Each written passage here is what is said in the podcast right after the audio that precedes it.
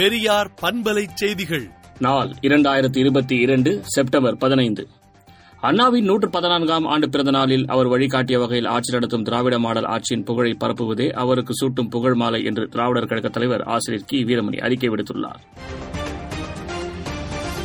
தமிழ்நாடு முதலமைச்சர் மு க ஸ்டாலின் அவர்கள் இன்று பேரறிஞர் அண்ணா அவர்களின் நூற்று பதினான்காவது பிறந்தநாளை முன்னிட்டு மதுரை நெல்பேட்டையில் அமைந்துள்ள பேரறிஞர் அண்ணா அவர்களின் சிலைக்கு அருகில் வைக்கப்பட்டிருந்த படத்திற்கு மலர் தூவி மரியாதை செலுத்தினார்.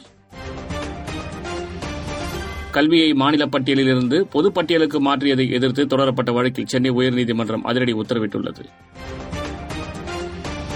சென்னை ராயப்பேட்டையில் உள்ள அதிமுக தலைமை அலுவலகத்தில் மீண்டும் சிபிசிஐடி போலீசார் விசாரணை நடத்தி வருகின்றனர்.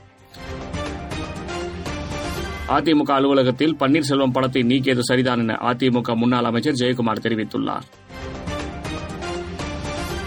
ஐஏஎஸ் ஐபிஎஸ் ஐஎஃப்எஸ் அதிகாரிகளுக்கான அரையாண்டு தேர்வு மற்றும் மொழித் தேர்வு நடைபெறும் தேதி மாற்றம் செய்யப்பட்டுள்ளதாக டிஎன்பிஎஸ்சி அறிவித்துள்ளது.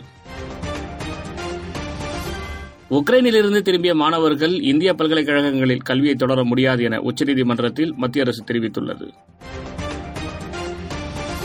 தெலுங்கானாவில் புதிதாக கட்டப்பட்டுள்ள தலைமைச் செயலக கட்டிடத்திற்கு அண்ணல் அம்பேத்கரின் பெயரை சூட்டுகிறது மாநில அரசு. இரண்டு ஆண்டுகளுக்கு பிறகு செப்டம்பர் இருபத்தி மூன்றாம் தேதி இந்தியா மற்றும் பூட்டான் எல்லை திறக்கப்பட்டுள்ளது. ராணி எலிசபெத்தின் உடல் மெய்காப்பாளர்களால் இருபத்தி நான்கு மணி நேரமும் பாதுகாக்கப்பட்டு வருகிறது. உலக தலைவர்களிடம் ஐநா கூட்டத்தில் உக்ரைன் அதிபர் ஜெலன்ஸ்கி காணொலி மூலம் உரையாற்ற திட்டமிட்டுள்ளார்.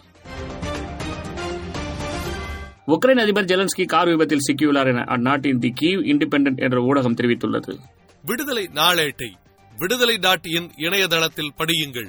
பெரியார் பண்பலை செய்திகளை நாள்தோறும் உங்கள் செல்பேசியிலேயே கேட்பதற்கு எட்டு ஒன்று இரண்டு நான்கு ஒன்று ஐந்து இரண்டு இரண்டு இரண்டு இரண்டு என்ற எண்ணுக்கு பெரியார் எஃப்எம் நியூஸ் என்று வாட்ஸ்அப் மூலம் செய்தி அனுப்புங்கள்.